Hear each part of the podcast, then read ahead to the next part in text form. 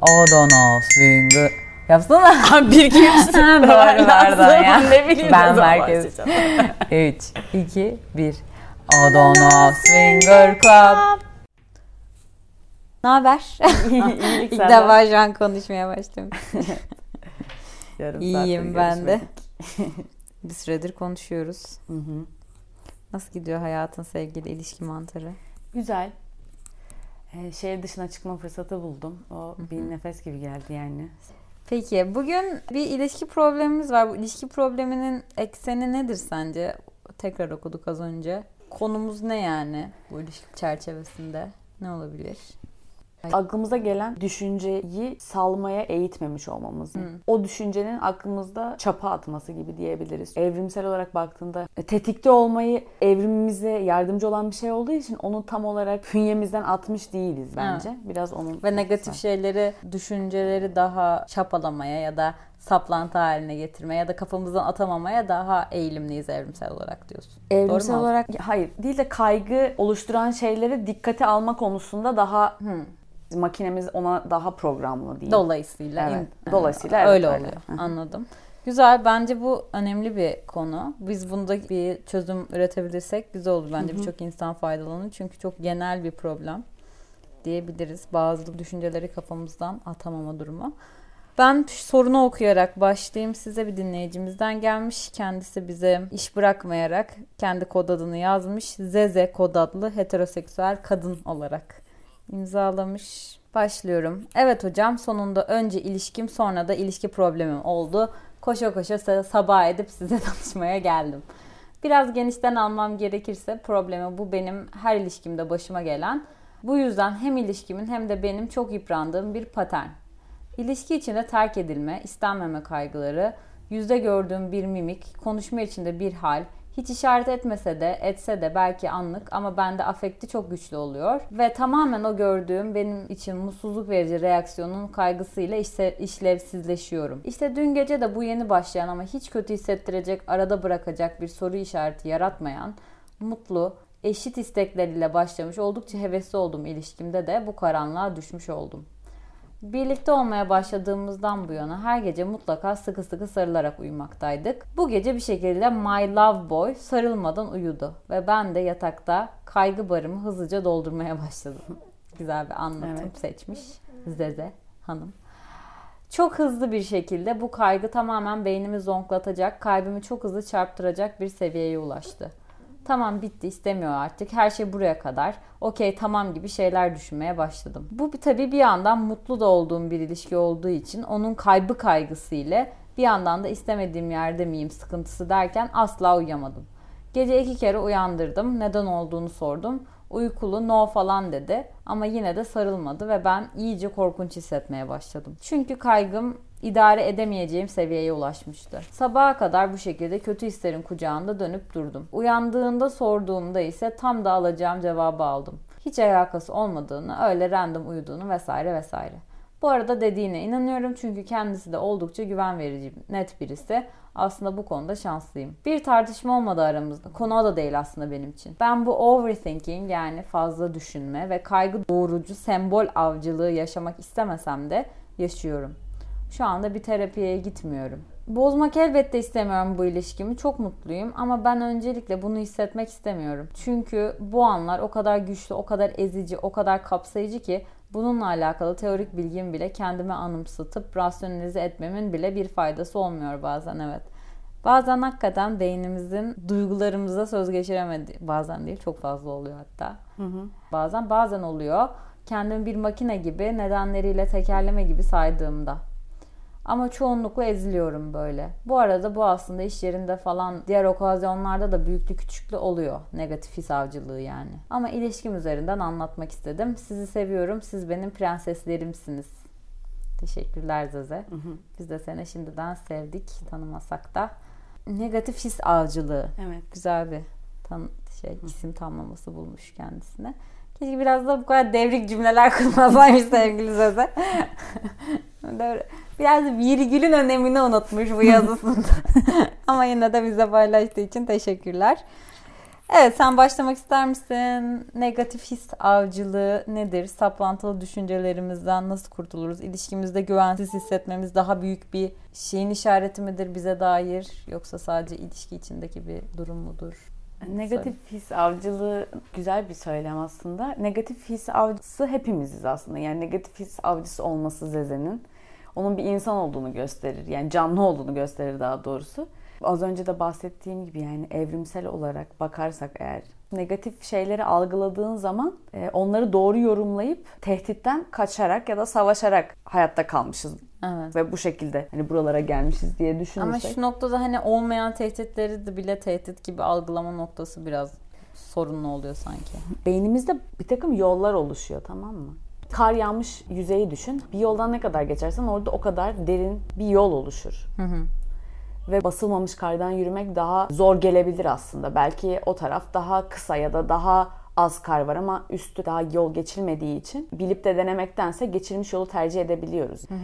Ve bunu kelimelerle değil beynimiz otomatik olarak yapıyor. Sanki kendi kendine düşünen bir mekanizma. Daha önce tercih ettiği yolu otomatik olarak seçiyor. Ya da en çok kullanılanlar ya da favoriler gibi ilk önüne çıkardığı seçenekler o oluyor. Spora bile daha üşendiğimiz gün hani gitmiyoruz ya. Kolların fazla ağırlık çalıştırdıysan mesela ya kollarını antrenman sana daha kolay gelebilir ama bacakların daha kuvvetlenmeye ihtiyaç duyuyorsa mesela bacaklarını çalıştırman gerektiği zaman antrenmandan vazgeçmek isteyebilirsin. iki kere düşünebilirsin. Ayakların geri geri gidebilir. Yani biraz karmaşık gibi ama aslında bağlantılı. Önce kötüyü yaşayayım göreyim de iyi hissetmeyi zaten genel olarak da ertelemeye yatkınlığımız oluyor. Peki sence Zeze Hanım bu noktaya gelmiş olmasının sebebi daha önce yaşadığı ilişkilerin travmaları mıdır? Yani hani o bir an... anda bitmiş ilişkiler vesaire. Onlar bizde iz bırakıyordur herhalde. Tabii her şeyin bıraktığı gibi sadece yani o anda öyle bir his gelmiş olması her şeyden olabilir. Ne bileyim bir aile üyesiyle küçük bir tartışma yaşamıştır, kaygı düzeyi artmıştır, işte bir gerginlik yaşamıştır, hava kötüdür, ondan etkilenmiştir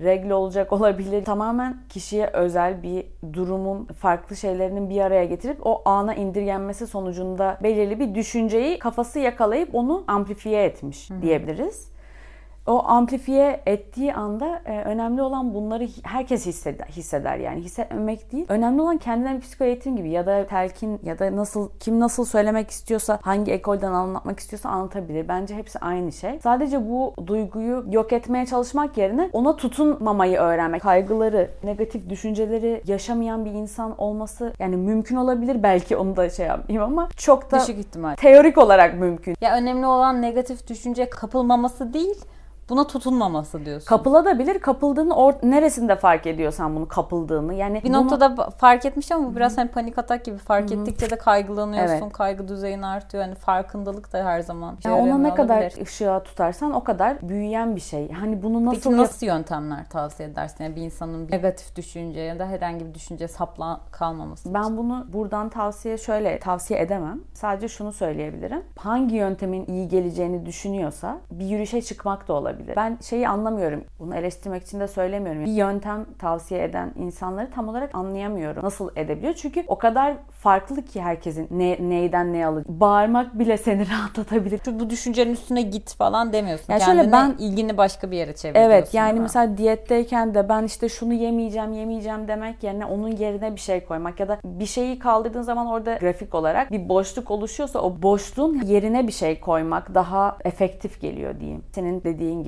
bunu yapmayacağım böyle düşünmemem lazım ya da bunlar saçma demek yerine o anda başka bir şeye yönelmek. Bu basitlikte aslında başka bir düşünceye yönelebilmek en kolayı gibi dururken en alışık olmadığımız şey olduğu için de e, sanki en zor şey gibi geliyor. Yani aslında çok kökten bir değişimden ziyade sen o düşünceyi, saplantılı olduğun düşünceyi saplanmamak ve başka kendini, başka ilgini, odağını kaydıracağın başka aktiviteler ya da başka düşüncelere yöneltmek gibi bir şey tavsiye ediyorsun. Tavsiye etmek değil ama evet şöyle şunu yapılabilir. Yüzden, evet yapılabilir. Çünkü mesela şimdi saplantı dediğinde ne? Yani bir sürü başarılı insanda belirli bir konu konuda saplantılı olduğu için mesela başarıya erişebilmiş. Herkes o şeyde olmak zorunda tabii ki de değil. Ben de öyle bir insan değilim. Başarıya erişmek için de belirli bir konuya takık olmak gerekiyor ya. Orada senin yaşam yaşamına ve kendi bünyene, kendi sistemine işlevsel bir şey mi değil mi? Bunları tanımak önemli olan ve orada eğer işlevsel gelmiyorsa yani seni bazı şeylerde sekteye uğrattığını düşünüyorsan ki o zaman Zeze Hanım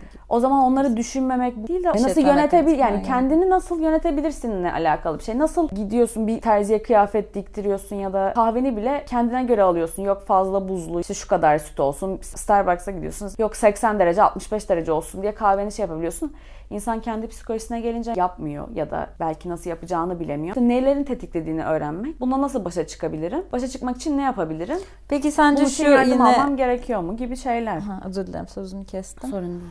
Sence mesela neden ben ilişkimde güvensiz hissediyorum gibi daha sorunun kökten çözümüne inecek bir şeye çözüm aramalı mı? Bu soruya bir cevap aramalı mı? Bence bu soruya cevap aramak istiyorsa arayabilir ama bu sorunun cevabını bulmak ne bileyim karaciğerin hastalandığında karaciğerini düzeltmeye çalışmıyorsun. Eğer yapamadığını düşünüyorsan e, bunu profesyonele bırakmak gerekebilir bazı noktalarda. Yani bu te- terapiden bahsediyorum. Ben kendi alanım olduğu için başka bir şey de olabilir tabii ki. Ya da karaciğer oradaki örneğinden ego- gidecek olursak hani karaciğerin hastalandıysa neden onun hastalanmış olduğundan ziyade onu iyileştirmeye uğraşmak daha mı Ya sen Ama onu bu ikisi birbirinden yani kendi karaciğerine bağımsız da olmaya bağlı. Ama şöyle vücuduna iyi bakman gerekiyor diyelim.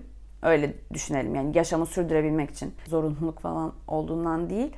DNA'larla sürdürülen yaşamın devam etmesi için senin belirli bir düzeye kadar en azından yani teorik olarak yaşayabiliyor olman lazım. Sistemini bir şekilde dışarıdan bazı şeylere karşı koruyor olman lazım dersek sen onu hasta etmiş olabilirsin ve artık senin tek başına düzeltemeyeceğin bir şey olmuş olabilir ve bu iş için eğitilen insanlardan yardım alman gerekebilir. İlla böyle bir şey şart demiyorum. Ne gibi? Mesela kendin karaciğer örneği çok spesifik olacak biraz genişletiyorum. Hastalanırsın, vücudun iltihap kapar ve kendi kendine iyileşebilir. Growth kendiliğinden iyileşme süreci gibi bir şey. İltihaplanıp kendi kendine iyileşebilir mi? Bazen öyle bir şey olur ki vücudunda başka komplikasyonlara yol açabilir o iltihap ve vücut kendi kendini tedavi edemiyordur. Böyle şeyleri daha fiziksel konuları hani somut bir şekilde ele alıp bunu riske atmayan insanların kendi akıl sağlığını aynı şekilde değerlendirmemesi bana çok gereksiz geliyor. O ameliyat yapılırken yine karaciğere dönersek hangi damarın hangi damara bağlandığını ilgin varsa araştır ama bilmek zorunda olmadan da iyileşebiliyorsun bazen. Doğada yaşamıyoruz ya şu anda. Şehirde yaşıyoruz. Yani finans için bile bir finansçın oluyor, mali müşavirin oluyor. Ama herkesin var mı? Hayır. Bazı insanlar zaten bu konuyu biliyor gibi düşünerek bu kadar duygusuz mu? Hayır tabii ki bu kadar duygusuz değil ve duygulanarak yaşıyoruz ama bu işi gerçek profesyonelleri ve tecrübeli insanları da bu somutlukta çalışabiliyorlar ve yardımcı olabiliyorlar.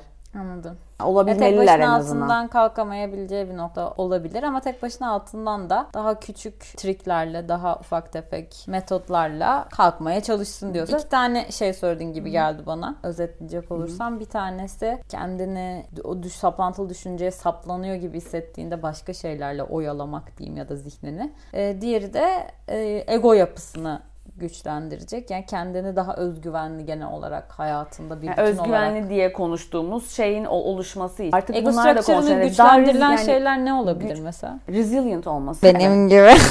Önüne çıkan engelleri olduğu gibi görüp daha matematiksel yaklaşmak. Bir de bunları aslında başarı, yani overcome da edebilmek. böyle anlat, anlatıcı basit gibi duruyor. Yapabilsem zaten yaparım şeyinden de bakılabilir. Ama zaten o noktada belki yardım alınması gerekiyor. Kişisel gelişim alanı kirli bir alan olduğu için popüler medya ve popülerite tarafından kirletilmiş bir alan olduğu için aslında daha masum bakıldığında kendini geliştirmek olarak bakıldığında zaten hepimiz kendimiz gelişerek yaşlandığımız için normal ve sağlıklı bir şey. Bunu kendi kendine de yapabilir. Biraz kafam karıştı açıkçası dinlerken seni şu an. Şimdi illa terapiye gidecek diye bir şey yok diyorsun. Bunu kendi kendine terapinin kazanımlarını kendi kendine de bazen bazı insanlar yapabilir ama yapamayabilir. Bu terapiye gitmesi gerektiğini anlama eşiği nedir o zaman? terapi değil yardım senin nelerin sana terapötik etkisi olabileceğini birazcık keşfetmenle de alakalı. Terapiye gittiğin her şey bir anda çözüldüğü gibi zorlu bir süreç bir O kadar kolay değil. Biraz hayat gibi düşünürsek başlıyor. Bir şey var. Sancılı bir şekilde bir şeyler oluşuyor. Gelişimin var orada. Daha sonra da sonlanıyor. Bir de tekil bir şey da hayatından kopuk bir şey değil yani senin hayatınla. Hayatından senin yaşantınla ortak ve de zaman faktörünü de içine katarak devam etmesi lazım. Çünkü terapi odasında şöyle çalışan ekoller var.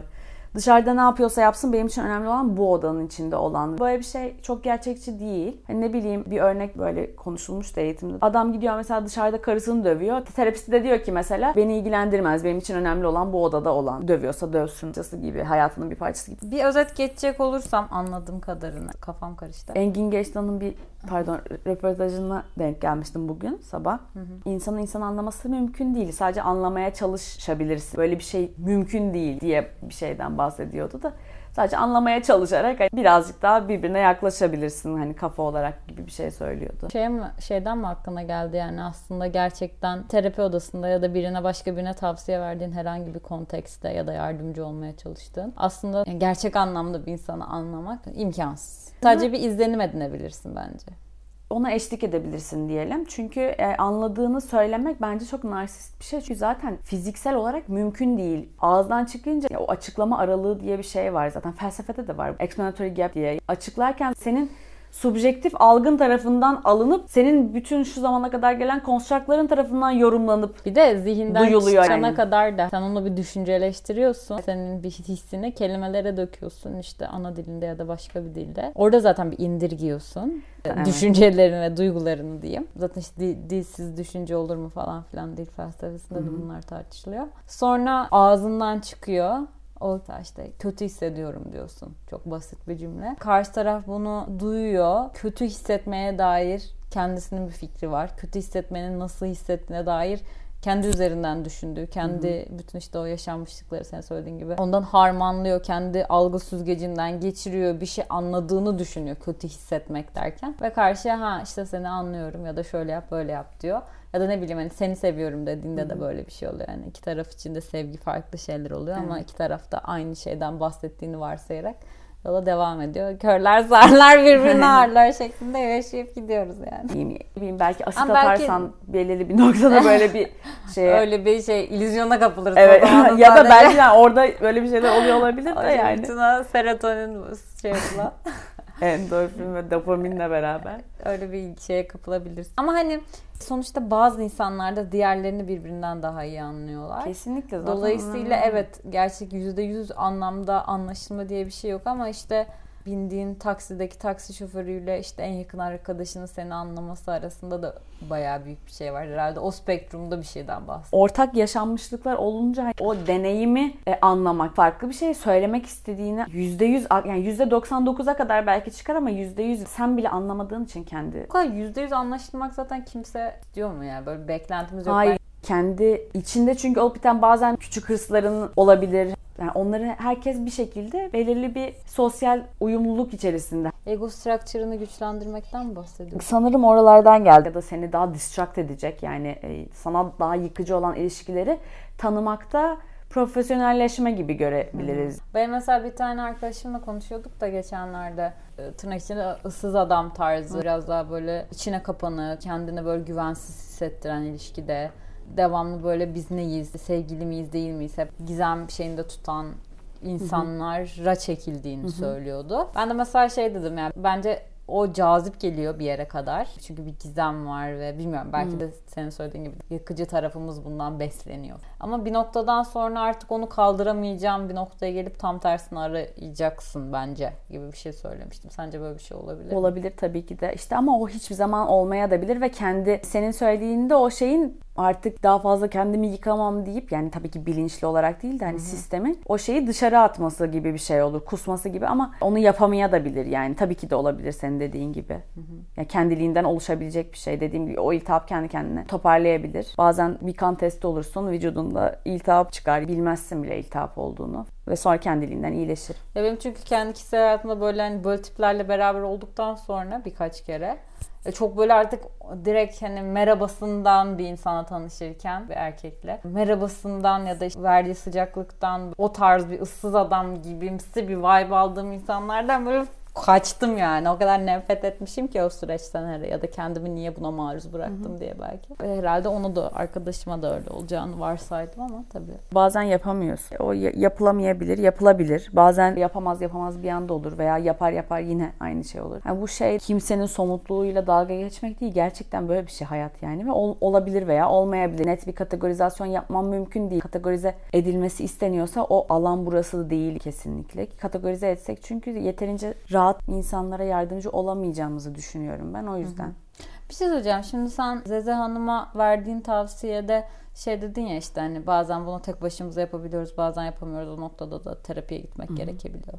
Terapi sana nasıl böyle bir durumda mesela saplantı bir kaygılı bir kaygı odaklı bir saplantım var. İnsanlarla ilişkinde sürekli şeydesin, diken üstündesin ve hep böyle ne demişti? Avcılık, negatif his avcılığı yapıyorsun. Terapist sana nasıl yardımcı oluyor? Terapist bir kere bütün bu sö- söylenilen şeyler aslında sorun değil de semptom gibi olduğu için Kaynağına mı inmeye çalışıyor? Semptomu sağlayan şeyi anlamaya çalışıp onun kendi kendini iyileştirmesini sağlamak. Yani bir motoru yağlayıp o yağın artık belki yağ sadece koymak motora. Motor kendi kendini toparlayacak zaten gibi bir şey oluyor. Bunu teknik olarak anlatmam mümkün değil çünkü konuşarak oluşan bir şey. Belki şöyle açıklayabilirim en somut şekilde. Kafasında yeni sinaplar arası yeni bağlantılar kurmasını sağlamak oluyor kesinlikle. Yani o kafasında kurduğu kısa yolları X yaparsa beni terk edecek, Y olursa şöyle olacak da bu kısa yolları artık kullanmamasını sağlayacak alternatif yolla sinapslar, beyin kısa yolları Evet, aynen. geliştirmek. Bunu da Evet. Ya da e, konuşarak ve terk zarar ederek yapıyorsun. diyelim ki daha o yapıya daha iyi gelmeyen kısa yolları da inşaata almak değil mi? O yolu tekrardan yapılandırmak gibi söylenebilir ama kesinlikle anlatırken somut olabilecek bir şey değil. Çalışırken o şekilde oluyor. Çünkü metafor üzerinden ancak anlatabileceğim için ben anlatırım. iki kişiye o metafor mantıklı gelir de 3 4 5. kişiye metafor mantıklı gelmez çünkü kafasında o onun reseptörü farklı olabilir. Peki bu istersen bitirelim yavaş yavaş. Teşekkürler sevgili ilişki mantarı. Evet. Bana yine hiç şampol demedin. Tamam bu sefer sen de ilişki mantarı demedin. Bir kere başta Öyle söylemiştim. mi? Pardon. Evet Şampol. arkadaşlar bu hafta itibariyle elimizdeki database'imizdeki sorunlar tükendi. Bize ulaşmak isterseniz 12. bölümümüzün sorunu sizin olsun isterseniz bize Adana Swinger Club Kastamonu, Lüleburgaz, Ursa, Bursa Urfa, Ursa, Bursa, Bursa. diye geçiyor. Ursa, Bursa. Ursa, Bursa da olur. at gmail.com'dan Instagram'da at Adana Club, Instagram ve Twitter adreslerinden. Aynı yine at Adana Club'da Twitter'da. Ve aynı zamanda Twitter'ımıza da Instagram'ımıza da bulabileceğiniz şeyden Curious Cat linkimizden bize ulaşabilirsiniz. Curious Cat bilmeyenler için tamamen anonim olarak hiçbir adınız, sanınız, hiçbir şeyiniz gözükmeden bize ulaşabileceğiniz, sorunlarınızı ulaştırabileceğiniz bir site. Evet. Ee, bu arada e, Instagram'dan reklam çıkarken ban yedik. Gerçekten mi? İsmimizde Swinger var diye ama appeal ettim ve kazandık geri. Ha, evet.